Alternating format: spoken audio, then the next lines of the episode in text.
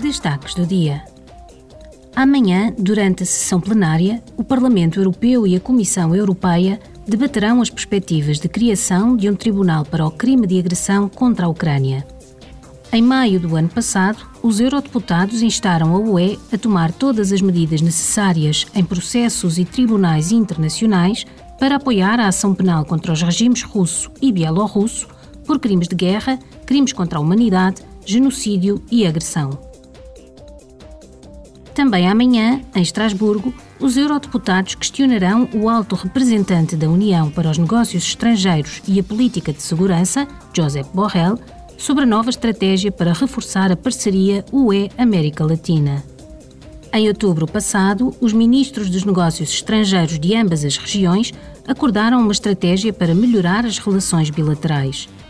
Os objetivos desta parceria incluem modernizar os acordos comerciais e de associação existentes e cooperar na transição ecológica.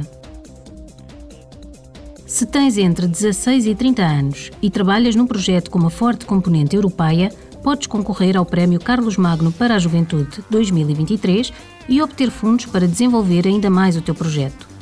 Os projetos devem respeitar determinados critérios para serem qualificados.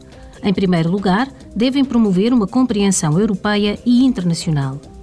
Devem também fomentar um sentimento comum de identidade europeia e de integração. E, por fim, devem servir de modelo para os jovens que vivem na Europa e oferecer exemplos práticos de convivência entre europeus com um sentido de comunidade. As candidaturas estarão abertas até 2 de fevereiro.